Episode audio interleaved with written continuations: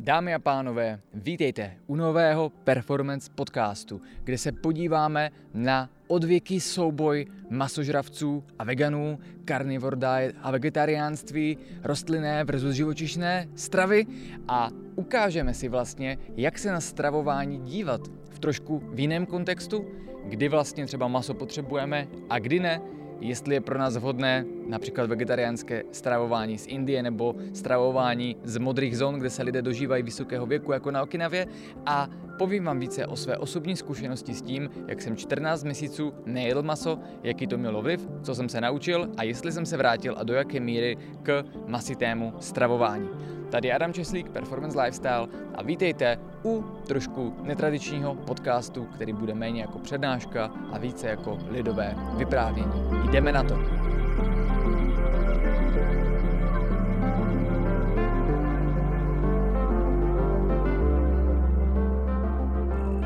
Takže dámy a pánové, ještě jednou vítejte u nového performance podcastu. Zase byla to nějaká doba, naposledy to byl rozhovor, takže od toho skutečného podcastu už nějaký čas uplynul. Ale spolu s tím, jako se ke mně dostává, že stále více lidí fandí těmhle podcastům a že ho poslouchá potom ty starší epizody, tak jsem si říkal, že by neuškodilo, když si zase a, připomeneme to, jak fajn je dozvědět si nějaké nové informace a pro dnešní díl mám připravené téma, které se mnou aktuálně rezonuje, kterým jsem se aktuálně docela zabýval, a to vlastně téma živočišného a rostlinného stravování, respektive těch vyhraněných částí a jak to vlastně je s živinama, které potřebujeme ze stravy přijímat. A to i s ohledem na to, že sám jsem vlastně celý minulý rok a ještě pár měsíců potom nejedl maso, to znamená celý rok 2021, co jsem se z toho něco málo naučil, že jo, zbořil některé své předsudky, ale na druhé straně se potom i poučil něco více o tom, jaké živiny bychom vlastně měli ze stravy dostávat a jaké jsou vlastně, řekněme, uh, limity toho například čistě rostlinného veganského stravování a jak těžké tam je některé věci doplnit. Než se do toho pustíme, tak bych vás chtěl pozvat na přednášku, která bude 18. června v Praze a která bude z oblasti právě holistické výživy. Tahle přednáška byla před pár týdny v Ostravě, kde ty témata byly trochu jiné a právě jsme se tam věnovali daleko podrobněji vlastně nutrientům, které jsou v rostlinné a v živočišné stravě a co si vlastně z které té oblasti můžeme vzít, což většinou jsou věci, které lidé standardně nedoplňují, ale co je dobré využívat a co, z čeho může například těžit vegetariánství. Nicméně na téhle přednášce v Praze tohleto subtéma už vyloženě nebude, protože v té Ostravě jsme to probírali tak jakoby příliš z rychlíku, stejně bez kontextu. Lidé třeba nevěděli, co ty jednotlivé nutrienty dělají a mnohem více to potom bude zpracováno celkově, že jo, nejde o to dělat rozdíly mezi jedním nebo druhým stravováním, jde o to, co vlastně z čeho přijímat, tak to bude zpracováno v našem novém eh, protokolu lomeno knize Holistická výživa, jejíž první část eh, vyjde, eh, doufám, do konce června, respektive úplně na samotném konci června. Ale, abychom se vrátili, tak 18. června bude přednáška v Praze, která bude podobná jako ta v Ostravě, budou tam ale právě trošku dílčí změny a to, co je hlavní, je, že tam bude čtyři nebo pět takových konkrétnějších témat z oblasti právě té holistické výživy, jako je, jsou právě deficity nutrientů, antinutrienty v rostlinné stravě, železo a anémie nebo intoxikace. A potom tam budou i doplňující témata z jiných oblastí, hlavně z oblasti a, estrogenní dominance a jak vlastně se detoxikovat od nahromaděných toxinů či estrogenu. No a lístky najdete na resbyperformance.cz přednášky, link najdete v popisu a teď už se vrhněme na naše hlavní téma. Co bych chtěl předem říct, je teda a, nějaká moje osobní, a, že jo, můžeme říct i subjektivní zkušenost, ale v podstatě na těch vždycky stál systém performance a spolu s tím, jako jsem se já učil a dělal přešlapy, tak mi to potom vždycky vedlo k tomu, tu problematiku studovat více do hloubky a zabývat se jí a potom ji, že jo, přinést třeba na světlo světa. Já před x lety tak uh, jsem hodně se orientoval na masitou stravu, kdy uh, to vlastně ten můj příběh byl, že jo, když jsem začal cvičit kulturisticky, potom výkonnostně a silově, tak se vždycky razilo to, že ideálně v každém mase, v každém jídle mít hodně bílkoviny živočišné, že jo, takže to byly třeba vejce, potom a různé stejky a masa, ale vzhledem k ceně to bylo hlavně kuřecí, kuřecí maso. A takhle jsem celé roky se stravoval, podobně jako se stravuje dneska stále spousta lidí, to znamená, že jo, většinou nějaké kuře a příloha. A z hlediska ceny a snahy jakoby mít tam ten objem živin, tak jsem se dopouštěl kardinálního hříchu, který je vlastně zatížením dnešní spousty lidí, kteří se na oko stravují zdravě, ale ve chvíli, kdy vlastně mají několik jenom základních potravin, jako je zejména maso bez tuků, vaječné bílky, oves a rýže a ty točí, tak tam vlastně nedostávají do sebe široké spektrum živin, které vlastně naše tělo potřebuje a bez kterého nemůžeme správně prosperovat v životě. A to potom taky vede k tomu, že lidé, kteří se stravují takhle monotónně, tak mají problémy s energií, mají různé právě potom přidružené zdravotní problémy, které s tím stravováním ani nemusí dávat a dohromady. A to všecko je vlastně skoro až skandální, protože už jenom když člověk se stravuje klasicky a tak, že vlastně se snaží dělat barvité a, a jakoby zajímavé recepty, takže jo, když tam kombinujeme řadu ingrediencí, tak z nich taky dostáváme a, řadu prospěšných látek. No a to je trošku rozdíl potom, pokud se a, trošku předběhnu, podíváme na čistě vyhraněné živočišné stravování, nebo jako teď často letí, že jo, carnivore diet nebo animal based diet, tak tam je vlastně celkem, že jo, skoupé množství ingrediencí, většinou a, že jo, je to maso nebo orgány a případně potom troška rostlinné stravy nebo ovoce. No a na druhé straně, když potom se podíváme na jídla zdravě se stravujících vegetariánů a veganů, tak jsou často, že to saláty bohaté na spoustu ingrediencí a spoustu rozdílných nutrientů. No a my se potom dneska podíváme na to vlastně, co si z které té oblasti vzít a co, jak to spojit dohromady, anebo jak a, i té vyhraněné oblasti to dělat lépe. Tak jako tak, uh, jsem podobně jako spousta lidí teda jedl dlouhodobě monotónně, až potom přehnaně, což u mě vedlo k vytvoření řady intolerancí a senzitivit. Pak mi to vedlo k zájmu o low carb, carb stravování a uh, třeba i potom jakoby optimalizaci trávení a této kapacity. No a postupně s tím, že se taky vyvíjel performance lifestyle, který dříve byl více o výživě, mnohem více než dnes a my se k té výživě teď budeme zase vracet. No a s tím jak jsem progredoval, jak jsem progredoval v tréninku a učil jsem se třeba od Charlesa Polikvina, tak ten byl velkým proponentem masa. Maso, maso, maso. A trošku se lišilo množství sacharidů podle toho, kolik měl člověk tukové tkáně. No a ten Polikvin třeba předepisoval, že jo, mému kamarádovi Viktorovi, že měl jíst e, x kilo masa denně, neustále stejky, ale protože to na něho fungovalo, tak jsem to zkoušel taky. Respektive i předtím, že jo, jsem se snažil jíst třeba hovězí steak každý den, nebo dokonce i dvakrát denně. No a postupem času to vedlo k něčemu, co v té době jsem ještě neznal a co zase bylo jedna z těch věcí, co se mi muselo stát, abych potom tuhle problematiku přinesl do performance a hlavně jakoby i na světlo světa pro spoustu lidí. A to bylo, že jsem vlastně vyčerpal svoji trávicí kapacitu, kdy geneticky mám jakoby inklinuji k nižšímu množství produkce kyseliny chlorovodíkové a tím pádem netrávím červené maso tak dobře, jako a například někdo, kdo jí má geneticky daleko více.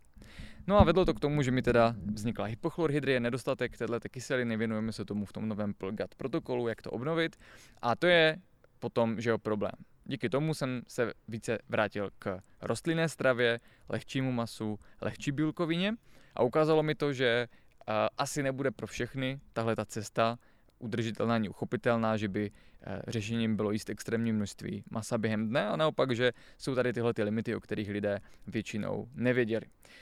Trvalo pár měsíců, než jsem si tu produkci kyseliny chlorovodíkové srovnal, ale skutečně to, že jsem nemusel suplementovat jí uměle, tak mohlo trvat rok, rok a půl. No a během toho, že jsem se vrátil zase k nějaké formě omnivorství, kdy jsem že jedl rostlinné i živočišné potraviny. A tohle byl další takový milník, který mi ukázal, že, mm, že jo, není to jenom o papírovém množství nutrientů, které sníme, ale pak právě o kvalitě našeho trávení, kolik a jaké nutrienty z té stravy využijeme. A zatímco u masa, že může být problém, že pokud nestíhá ta kapacita trávení, tak z něho vlastně nedostanete všechny ty potřebné nutrienty. Ono se potom snižuje vstřebávání zinku, magnézia, ale i dalších.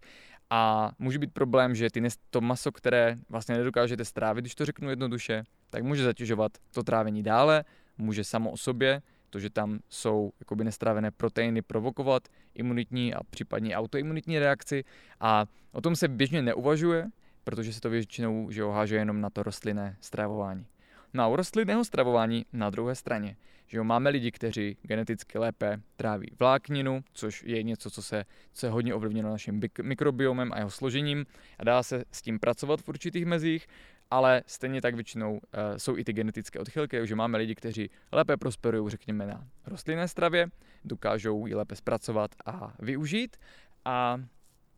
na druhou stranu ale právě v těchto skupinách potom vznikají protíže, protože zatímco u masa je to o trávicí kapacitě, tak u rostlinné stravy je to o antinutrientech. A tam většinou jenom naše trávicí enzymy a kyselina chlorovodíková nestačí, aby je rozložila, ale jde vlastně o to, že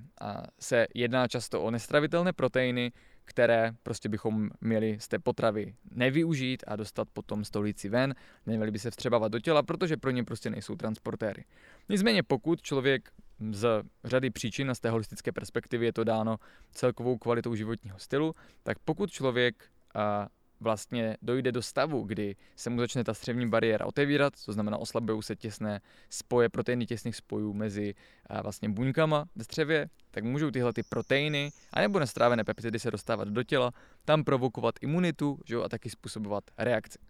A problém je, že řada těch rostlinných antinutrientů má efekt například jako goitrogeny nebo strumigeny, to znamená negativně ovlivňují štítnou žlázu, nebo obsahují látky, které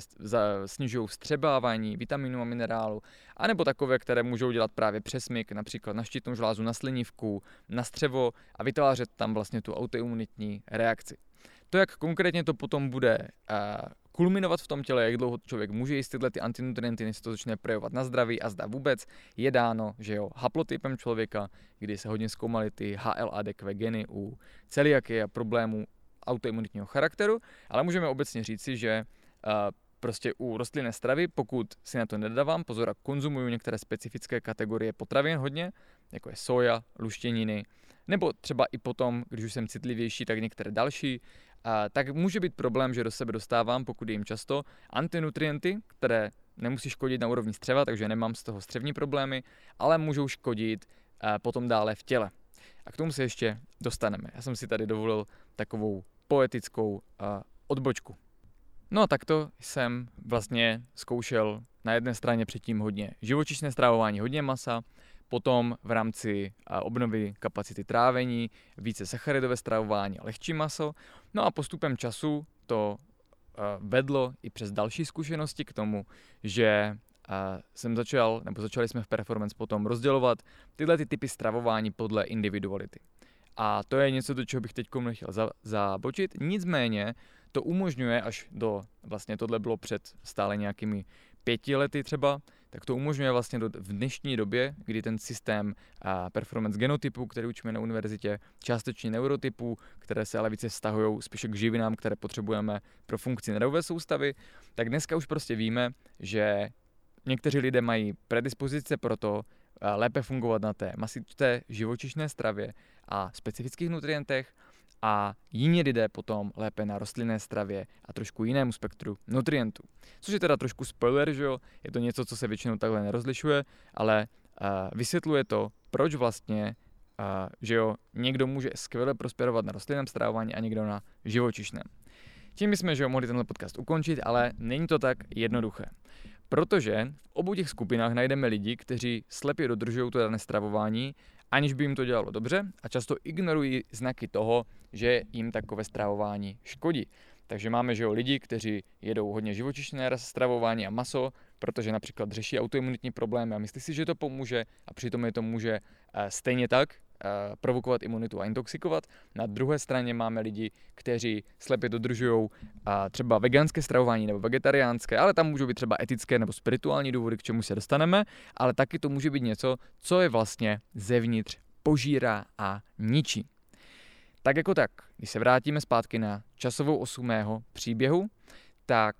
eh, v dalších letech jsem vlastně se stravoval když jsem postupně to dával dohromady, stravováním, které je vhodné pro můj genotyp. A tam to byl velký aha moment už na první univerzitě před nějakými těmi čtyřmi nebo pěti lety, kdy vlastně v rámci těch poznatků jsem zjistil, že skutečně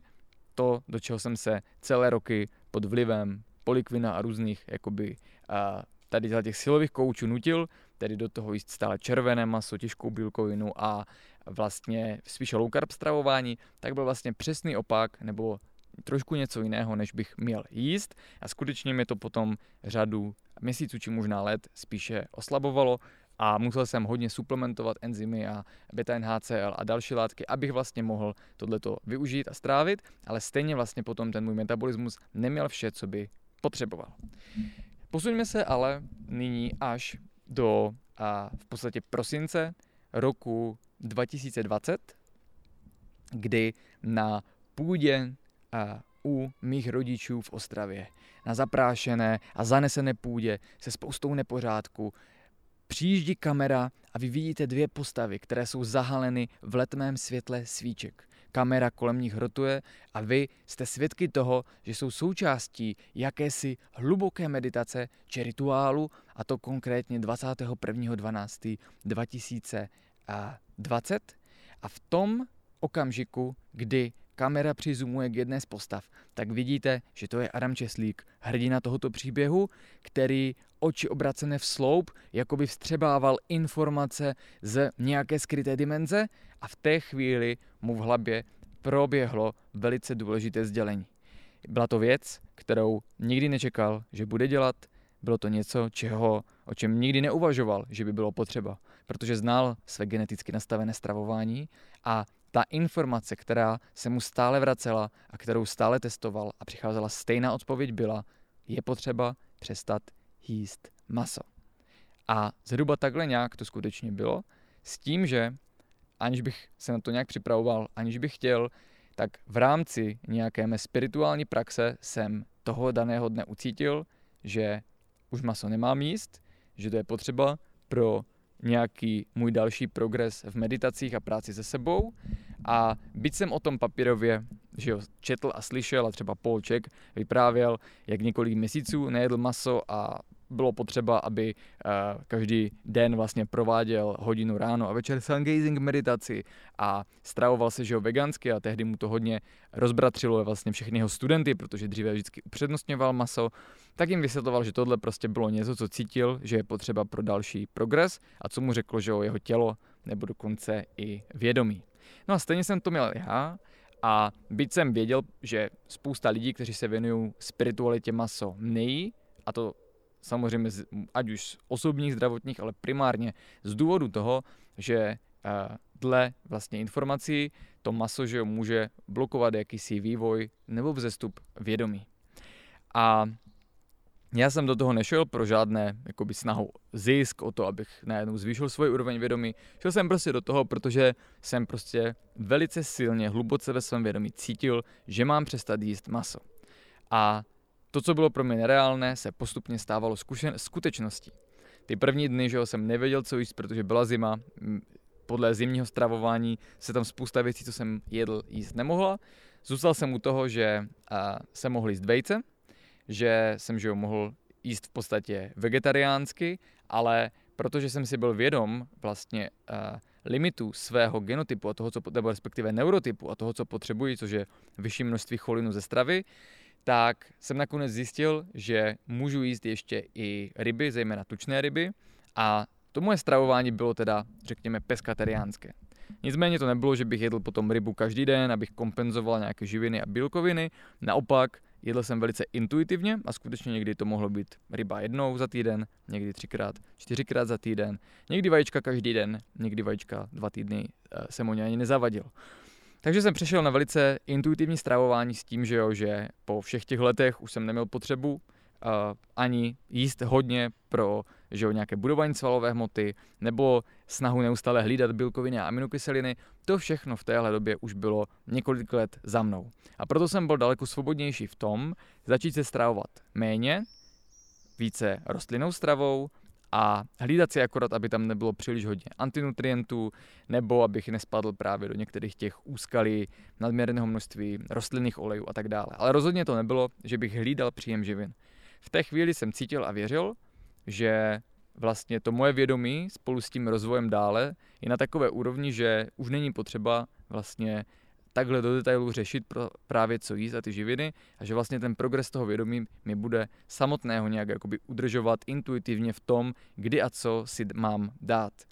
Takže když přišla chuť na rybu, dal jsem si rybu, když na vejce, tak jsem si je dal, když nebyly, tak jsem se jich zřekl.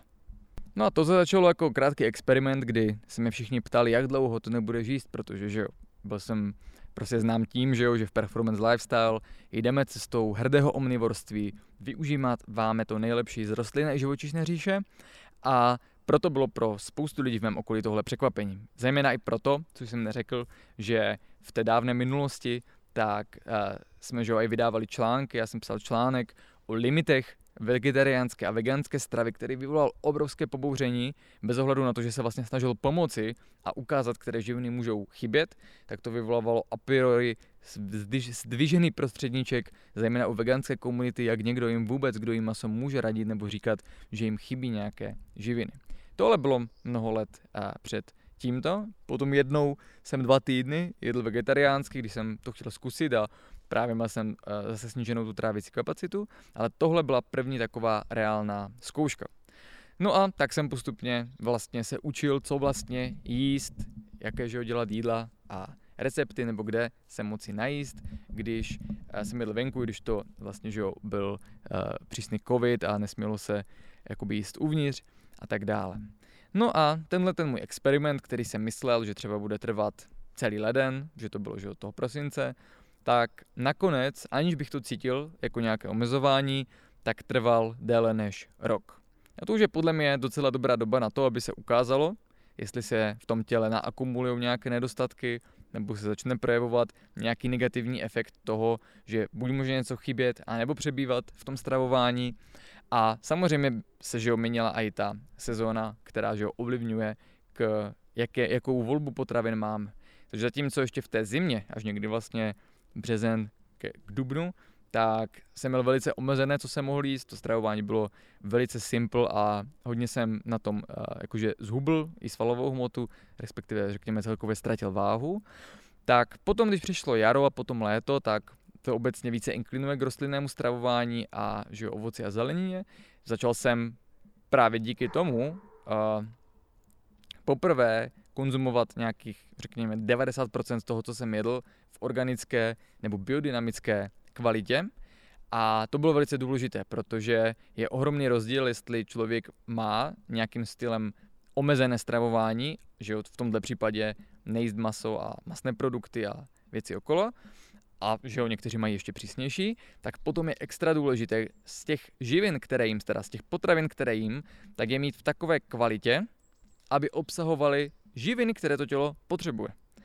Protože je potom extra rozdíl, když jsem vlastně začal tady chodit na farmu, nebo respektive farma, co je u Prahy, tady kousek od nás, prodává vlastně potraviny a byť nemají organickou certifikaci, což vůbec není důležité, tak způsob, jakým vlastně pracují s půdou, s hnojením, s uzavřeným koloběhem, tak v podstatě dodržují biodynamické principy Rudolfa Steinera, ona je to taková i komunita, jo, že tam vlastně několik generací rodin žije pospolu, velice zajímavé. No a shodou okolností asi 50 metrů od našich kanceláří, tak uh, mají prodejnu. A s tím, když jsem vlastně poprvé snad v životě zařadil takovouhle kvalitu těch rostlinných potravin, což bylo extrémně důležité, protože potom že nejsou tam používány pesticidy, insekticidy a další icidy, které jsou velkým problémem, pokud člověk jí hodně rostlinné stravy, protože z něčeho to umíjete nebo to zůstane na slupce. Některé rostliny, jako kadeřávek, to sebe nasajou a je to pak velký problém, protože ty působí jako toxiny, otevírají střevní bariéru a de facto narušují hormony. Některé z nich jsou právě velice silné xenoestrogeny, o kterých se budeme bavit na té přednášce v Praze a jak je vlastně detoxikovat, protože to tělo je ukládá.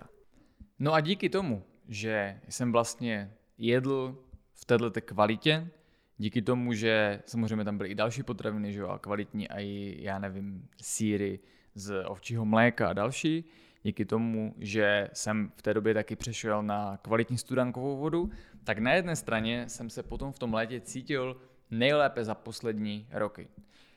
Aniž bych že jo, řešil, kolik toho jím a tak dále, což obecně už jsem že jo, neřešil. Performance lifestyle je hodně o tom správně si to nastavit podle sebe a na kvalitu a potom jíst intuitivně, ale i tak jsem cítil, že tam byl progres. Takže ze začátku jsem si říkal, nebo že jo, v té první části této zkušenosti, po té zimě, která byla taková jakoby krušnější a adaptoval jsem se, tak jsem si pak vlastně říkal, jo, že tohle je vlastně uh, něco, že jsem se cítil plný životní energie, ale bylo to, že vlastně ty potraviny jsem přidal a tu vodu ve vyšší kvalitě, o několik levelů než předtím, více jsem dbal na kvalitu a díky té kvalitě vlastně dostává potom do sebe člověk daleko více těch různých mikronutrientů, včetně některých typů tuků, že jo, fitolátek a dalších, které potom můžou pozitivně ovlivňovat metabolismus, mitochondriální metabolismus a produkci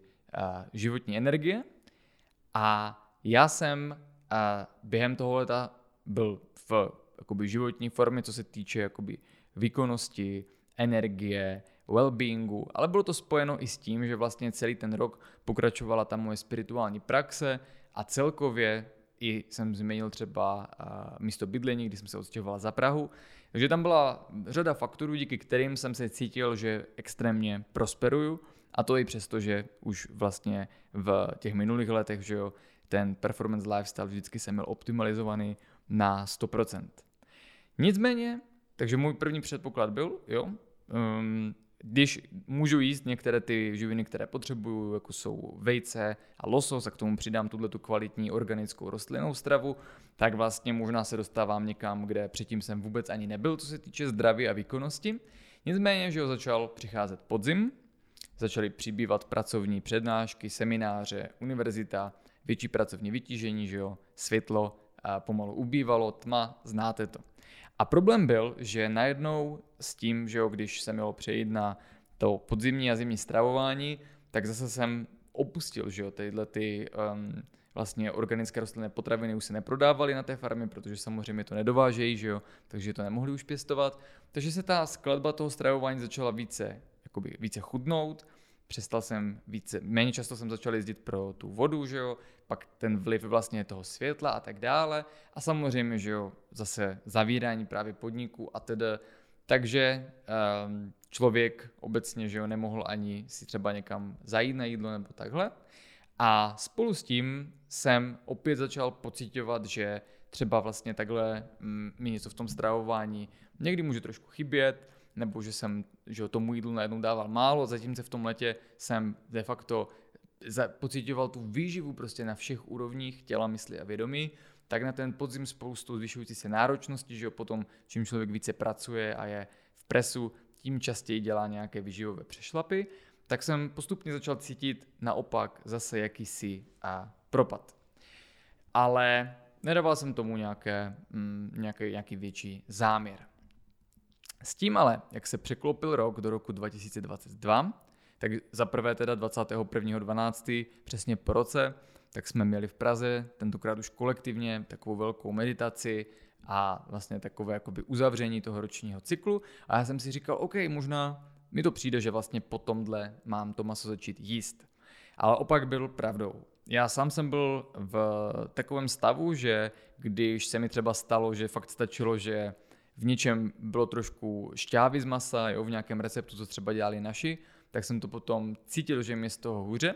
A když, já nevím, jednou jsem eh, někde omylem měl jakoby šunku nebo kousek, tak jsem pak cítil vlastně, kdyby to tělo s něčím bojovalo. No a myslel jsem si teda, že skutečně může být něco, jako že se to tělo v podstatě přeprogramuje na tu rostlinnou stravu a zejména, když je to spojené s tou spiritualitou a vědomím, takže vlastně, že jo, skutečně jako se to tvrdí v těch spirituálních směrech, takže potom nám, nás může to maso stahovat zpátky a uzavírat nás a vlastně, že jo, potom tady v těchto těch kruzích se hovoří o tom, že jo, jak vlastně, uh, že jo, to maso má v sobě ať už negativní, že jo, látky ze stresu toho zvířete, nebo obecně, že třeba má potom z těch spirituální roviny nějaké karmické zatížení, které se převádí na člověka a takhle jsem neuvažoval. Já rozhodně by to nebylo, že nějakým jakoby nocebo efektem bych si tohle vsugerovával, ba naopak. Nicméně, měl jsem pár zkušeností, kdy jsem se nějak dostal k něčemu, nebylo to vyloženě maso, ale někde něco málo a to bylo i během toho roku jako celkově, vždycky jsem na to hodně doplatil. Takže u mě fungovalo to, že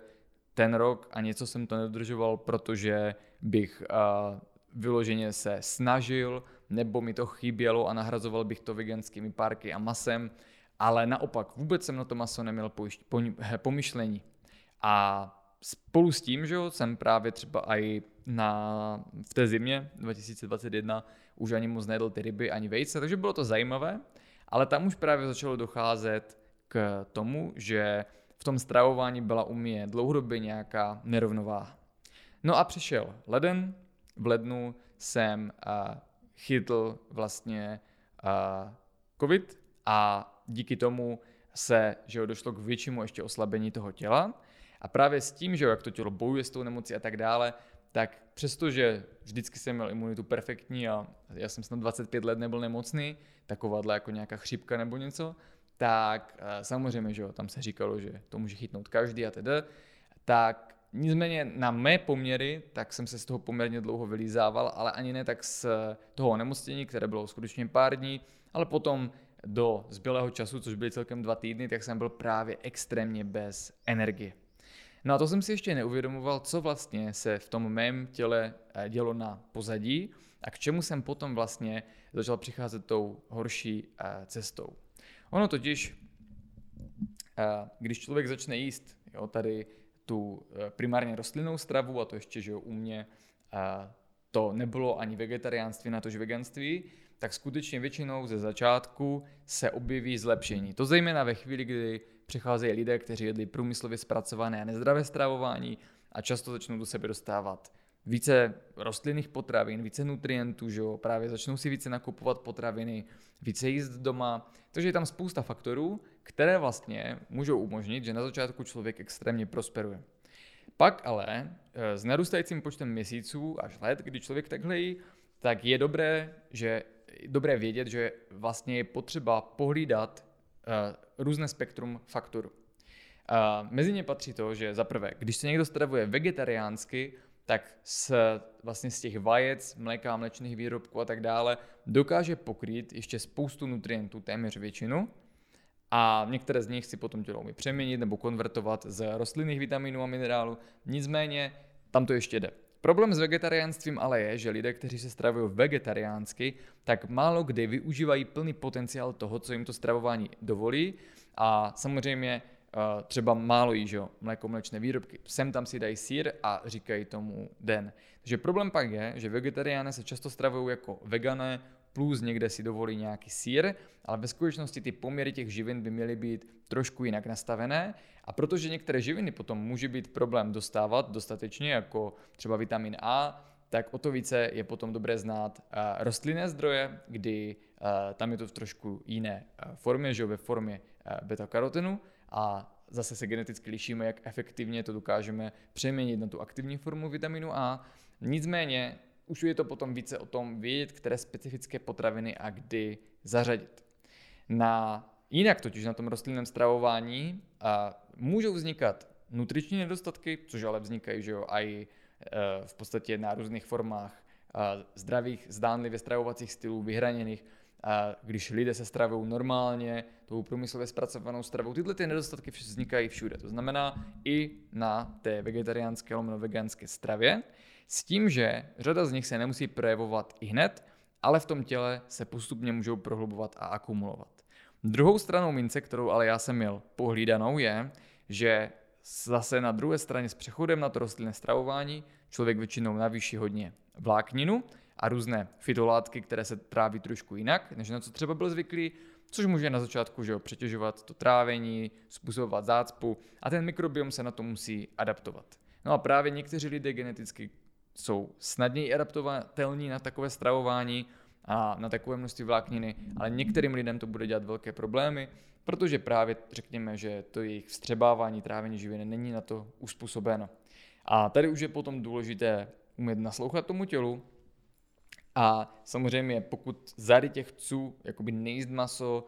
kvůli etiky zvířatům a tak dále, tak musím tu výživu studovat tak, abych vlastně porozuměl, co z čeho mám doplňovat, abych to obešel. Což je velký problém, protože na internetu tyhle informace nejsou nebo jsou zatíženy velkým biasem. To je ale samostatná problematika. Takže tahle ta změna stravování, uh, navýšení vlákniny, některých fitonutrientů je jedna věc. Horší části je, že spolu s tím se právě navyšují i ty antinutrienty, kdy jich je celá řada. Některé teda působí přímo, jako jsou fitáty, snižující vstřebatelnost, zejména minerálu. Jiné a tyhle ty antinutrienty, pokud se dostávají do těla, tak více působí jako hormonální disruptory a narušitele. A já jsem se tady z tohohle jakoby dostal, protože o této problematice jsem věděl, tím pádem jsem si dával bacha, ať některé ty největší zdroje antinutrientů nekonzumuju a tam například můžeme dát soju, což je hodně uh, choulostivá problematika i pro vegetariány, což je další věc, že vegetariáni by neměli mít potřebu soju jíst, protože všechno můžou doplnit, uh, jako třeba zvýšit množství bílkoviny právě z těch živočišných produktů. A na jednu stranu, že jo, e, se kolem soji točí obrovské peníze a biznis a skutečně ta soja obsahuje celou řadu antinutrientů. A tady asi a nebudeme zabíhat takhle dopodrobna, ono potom případně k tomu mám připravený i krátký článek a hlavně o tom teď mluvím na těch přednáškách, takže si to nechci spoilerovat. Nicméně v rámci vlastně nějakého mého výzkumu, tak jsem zjistil, že uh, takové ty největší problémy se sojou, jakože je estrogenní a snižuje hormony štítné žlázy, tak byly v minulosti poměrně dobře potvrzeny vědeckými studiemi, ale je zajímavé, že tyhle studie dneska už skoro nejdou dohledat. Já ještě třeba z pěti let zpátky mám ty poznámky a místo toho se vyrajila řada zdanlivě tendenčních studií, které mají provokativní názvy jako soja nesnižuje, teda soja nesnižuje hormony štítné žlázy nebo daničten ze soji působí protektivně proti karcinomu prsu a tak dále, které na první pohled, když člověk hledá ty informace o soji, tak vypadají, že to je super potravina, ale na druhou stranu to tam hodně smrdí jakoby uh, ohnutýma zaplacenýma studiema, vždycky jsou z posledních let, zatímco někde mezi eh, lety 1990 až 2000 byla spousta studií, která ještě byla řekněme neutrálních a ukazovaly přesný opak, což je zajímavé. A ty studie, ne, eh, na které já mám ty původní zdroje, tak se dneska skoro nedají dohledat, nebo mají dokonce skryté abstrakty, takže je to velice zajímavé a trošku to, nebo spíš více, kolem tohohle smrdí. Tak jako tak, to, co jsem chtěl říct, je, že vedle toho, že rostlinné stravování přidá že jo, hodně vlákniny a některých hůře stravitelných částí a potom to mění mikrobiom, tak na druhé straně je problematika hlavně, že skrze něj může přitékat když se to tak řekne do těla, přichází do těla spousta rostlinných antinutrientů, zejména, že jo, když máme tady ten příklad tu soju, začnu jíst dvakrát denně nebo každý den a propojí se to s dalšími antinutrienty z dalších eh, že jo, eh, hojně využívaných rostlinných potravin, tak může být potom problém. A zase u někoho se to může projevit, u někoho ne. Někdo může být tak adaptibilní, že to nějakým způsobem zvládne, ale u vyhraněného rostlinného stravování potom se často objevují ty problémy s otevřenou střevní bariérou, a provokace imunity a přesmyk na pokožku, energii, hormony, žlázy, tkáně, to znamená dílčí různé chronické zdravotní problémy.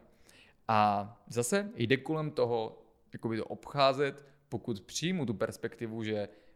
bych ve stravování neměl mít tak hodně některé specifické problematické potraviny, nebo se je naučit správně upravovat, nebo kupovat ve správné podobě, kde je méně těchto antinutrientů a tak dále. A k tomu samozřejmě, když už jsem to dlouhodobě jedl, tak zase projít třeba tím protokolem zacelení střevní bariéry a obnovy uh, gut, protože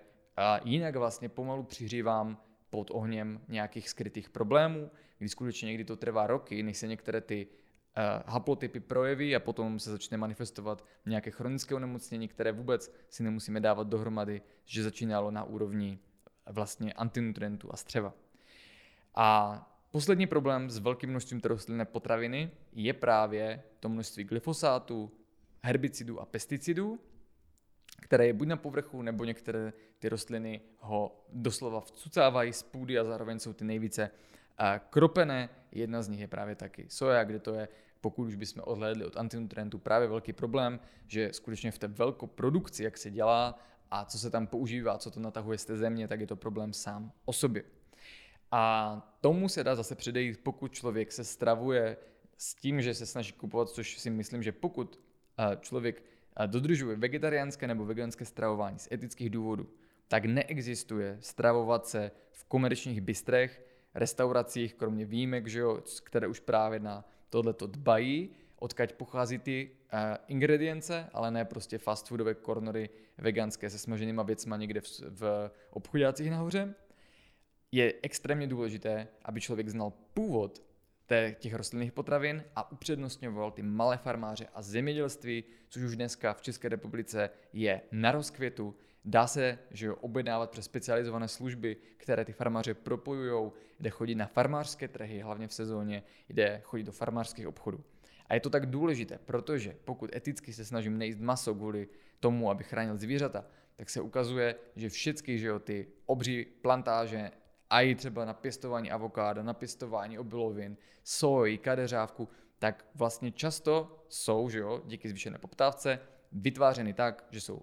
vypalovány lesy, nebo je ničena normální půda a předělávána na hospodářskou. A jsou statistiky o tom, kolik vlastně zvířat, kromě těch, které my bereme jako, že jsou hospodářské zvířata, tak kolik zvířat v běžné přírodě od nejmenších až po největší přitom zahyne, je nutno migrovat, naruší se ten přirozený a, a biotop vlastně v té oblasti a že skutečně podporování vlastně nadměrnou konzumací rostlinné stravy, jako jsou například různé sojová mléka a dále, tak podporování vlastně toho velkého průmyslu s těma rostlinnýma produktama, průmyslově zpracovanýma, s těma GMO, sojou, kukuřicí, kanolou, to znamená řepkou a tak dále, tak je velký problém pro uh, vlastně to, že tím člověk, byť nechce jíst maso, nepřímo může přispívat k daleko větší genocidě vlastně uh, těchto těch uh, živočichů. A je to něco, před čím by se neměli zavírat oči, takže cílem je nepodporovat, že jo,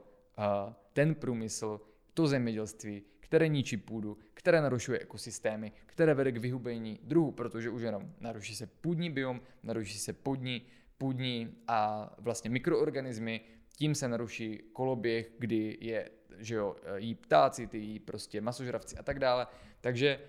dochází k velkému narušování vlastně toho přirozeného řetězce a na druhé straně potom můžeme mít a malou farmu, kde jsou krávy na volné pastvě na slunci, mají spokojený život, jsou potom humánně zabity a jejich maso, jejich orgány, jejich kůže je, se dá využít na spoustu výrobků, potravin že jo, a tak dále. A v konečném důsledku že jo, ty krávy produkují vlastně metan, zdá se s nima, jsou součástí toho koloběhu, že pomáhají hnojit půdu svými výkaly, z těch potom, že jo, se ty živiny dostávají zpátky do půdy a ten koloběh je potom uzavřený. Takže i nějaké východisko, jestli rostlinné nebo živočišné stravování je vždy o kvalitě a o původu. A u toho rostlinného stravování je právě velký problém, když lidé kupují buď klasickou, že jo,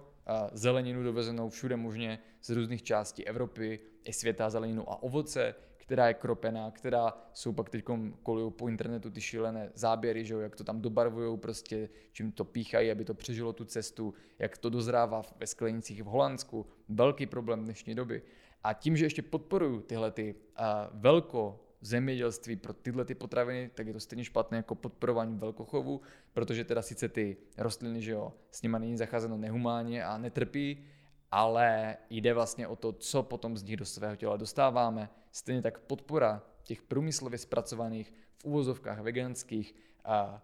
polotovarů a produktů, zejména co se týče že jo, soji a dalších zdrojů, tak taky není dobře. Nicméně to je teda to e, problematika, které jsem si částečně byl vědom, částečně potom, že jo, dále studoval a kdy vlastně právě tahle ta změna může vést k tomu, že člověk do sebe dostává více antinutrientů, více glyfosátu, eh, příliš hodně vlákniny a ještě mu můžou chybět některé mikronutrienty, které jsou třeba primárně v mase a živočišných produktech.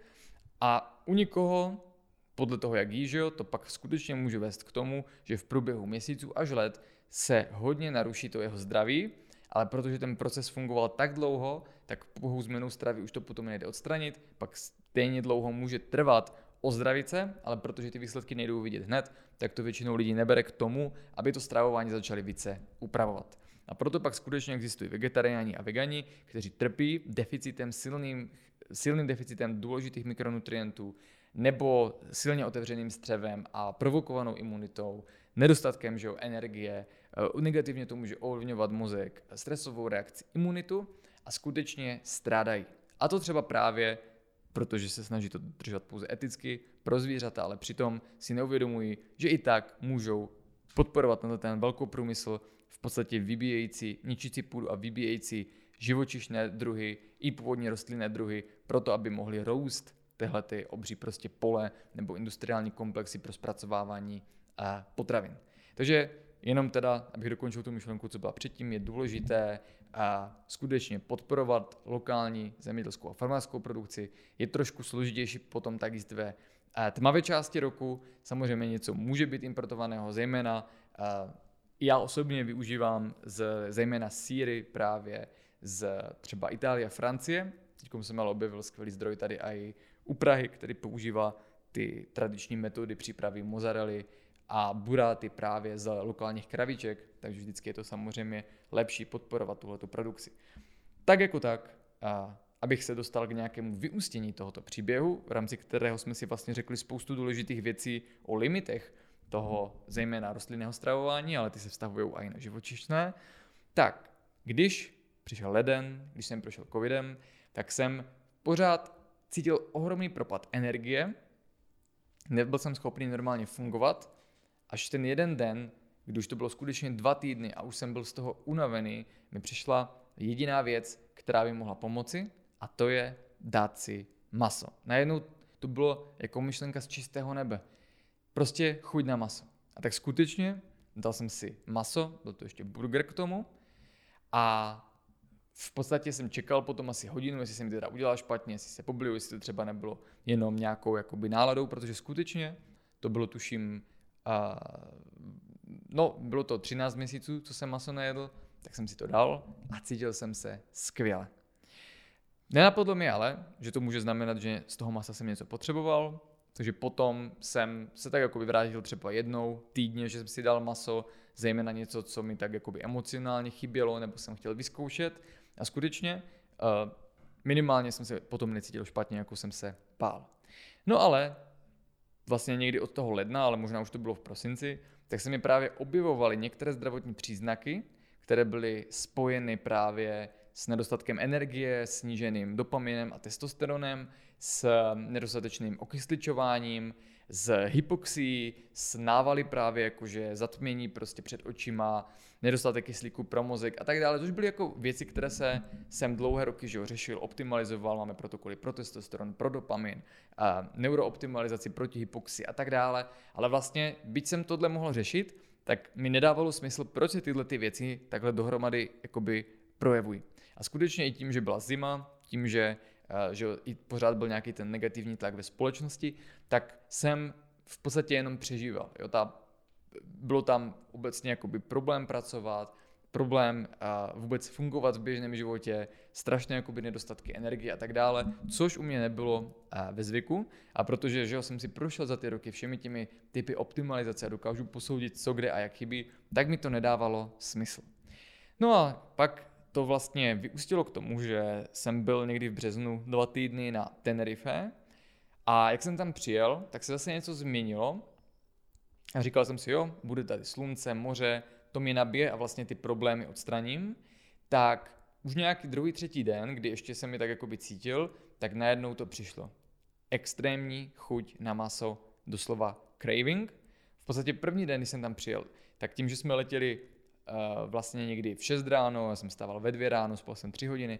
tak jsem byl totálně vyčerpaný a v těchto těch fázích jakoby toho nedostatku, tak se to projevilo ještě více, že v tom těle něco chybělo, což samozřejmě ještě jsem si takhle nedokázal zdůvodnit, ale dokázal jsem pocítit tu chuť. A tak když jsme přiletěli a jsem byl extrémně oslabený, tak jsem si dal poprvé velký hovězí rare krvavý steak, který jsem snědl a překvapivě nejenom, že mi nebylo špatně, ale najednou jako by se mi něco vlilo zpátky do žil. A od toho momentu jsem tam začal jíst maso každý den, což například se mi uh, Jirka, majitel Bray Marketu, kdy s jejich rodinou jsem tam byl, tak vysmíval, že, jo, že on už je na té spirituální úrovni, že to nepotřebuje to maso a tak dále, že to je nehumánní. A já jsem mu říkal, jo, to držíš dvě, dva měsíce, počkej jako já, až to budeš mít za těch 13 měsíců. A ono skutečně, byť v té době jsem si to ještě nespojil, tak v mém těle se dlouhodobě vytvořil ten nedostatek, který se nejvíce prohloubil právě přes tu zimu, to období zvýšeného stresu, práce a nemoc a to tělo začalo strádat. A nebylo to teda něco, co by se objevilo hned, jak jsem říkal, to první leto jsem naopak ještě progredoval daleko do jakoby lepšího zdraví, fyzičky, vzhledu a tak dále, ale potom se lámal chleba ten další rok. A já jsem teda intuitivně tam, zatímco normálně bych tak nejedl, protože většinou, když jsem na slunci, tak jim více sacharidů a méně masa, tak jsem naopak tam začal mít craving na zejména maso jakoby v burgerech, tom mleté hovězí, do kterého se často přidávají další pojivé tkáně a části. A začal jsem to maso jíst každý den. Zajímavostí bylo, že jsem měl takový craving i na pomerančový fresh, což je potom samostatné téma, ale jedl jsem takhle intuitivně. A můžu vám říct, že jsem se cítil po dlouhých měsících nejlépe a možná jsem se začal tam cítit na té dovolené, což je dáno ještě tím, že, jo, že člověk je u toho moře, na tom slunci, v kontaktu se zemí, na ionizovaném vzduchu, nejlépe za poslední snad roky, možná v životě. No a když jsem se vrátil, tak uh, jsem se říkal, OK, vrátím se zpátky více k tomu rostlinnému stravování, nebo budu jíst maso prostě maximálně jednou, dvakrát týdně. Cítil jsem, že mi to jako dělá dobře, ale nenapadlo mi, jak důležité to, ten návrat pro mě byl. No a Dlouhý příběh krátce, po tom příletu jsem, si začal, jsem se dostal k této problematice, začal jsem zjišťovat, že vlastně ty příznaky, které jsem měl, tak se často objevují u uh, vegetariánů, ještě častěji u veganů, pokud v tom těle právě dojde k silné nerovnováze živin a právě se jedná o živiny a látky, které se primárně nacházejí v mase a orgánech a které vlastně, zejména některé z nich, tak se mi vytvářely jakési dlouhodobé deficity, kdy to tělo má různé mechanismy recyklace, využívání těch, těchto nutrientů z jiných buněk nebo tkání orgánů, nebo jejich konverze a tak dále. Takže byl to vlastně postupný proces, kdy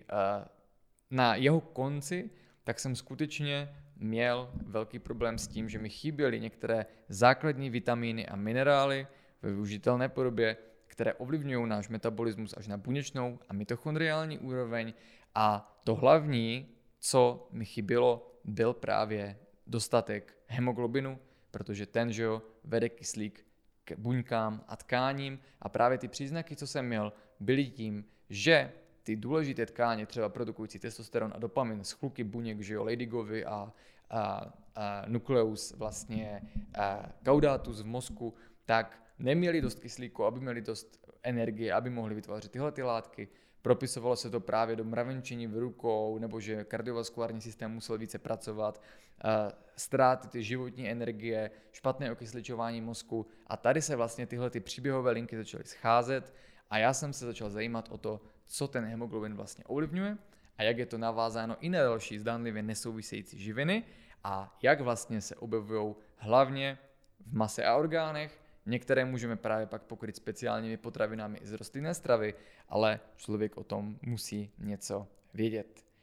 O tom ale tenhle příběh není, to právě potom, a říkám třeba na těch přednáškách, nebo tam si víc vysvětlujeme, byli jsme to i na univerzitě, ale jde teda o to pochopit, že pokud se člověk stravuje nevyváženě jakýmkoliv směrem, pokud nepohlídá to, aby obecně měl všechny nutrienty ve svém stravování, tak můžou postupem času vznikat deficity a jsou to skutečně tyhle ty mikronutrienty, které řídí náš metabolismus až na tu nejnižší úroveň a které naše tělo dokáže dlouhou dobu a vlastně si doplňovat samo, ale potom může přijít deficit. A dokonce to jde tak daleko, že skutečně nestačí si koupit multivitamin, protože jako jsem se díval před pár dny, když jsem se tady podíval v drogerii, co obsahují ty klasické multivitamíny, protože sám multivitamin už několik let neužívám, řadu let dalo by se říci, tak uh, jsou to skutečně syntetické látky a formy, které spíše jsou toxické, chybí tam různé kofaktory pro jejich využití a obecně potom, když jdeme na dřeň každé ta, každého tohle nutrientu a my je všechny teď studujeme a zpracováváme, protože to právě bude součástí té holistické výživy, tak se ukazuje, že skutečně nejvíce je potřeba toho pokryt z reálné stravy, kdy to můžu dělat jednoduše i na živočišné, trošku komplikovaně čistě na rostlinné stravě, ale uh, vlastně ta strava, a to je to, co byste si měli z tohohle podcastu odnést, musí být v té adekvátní kvalitě.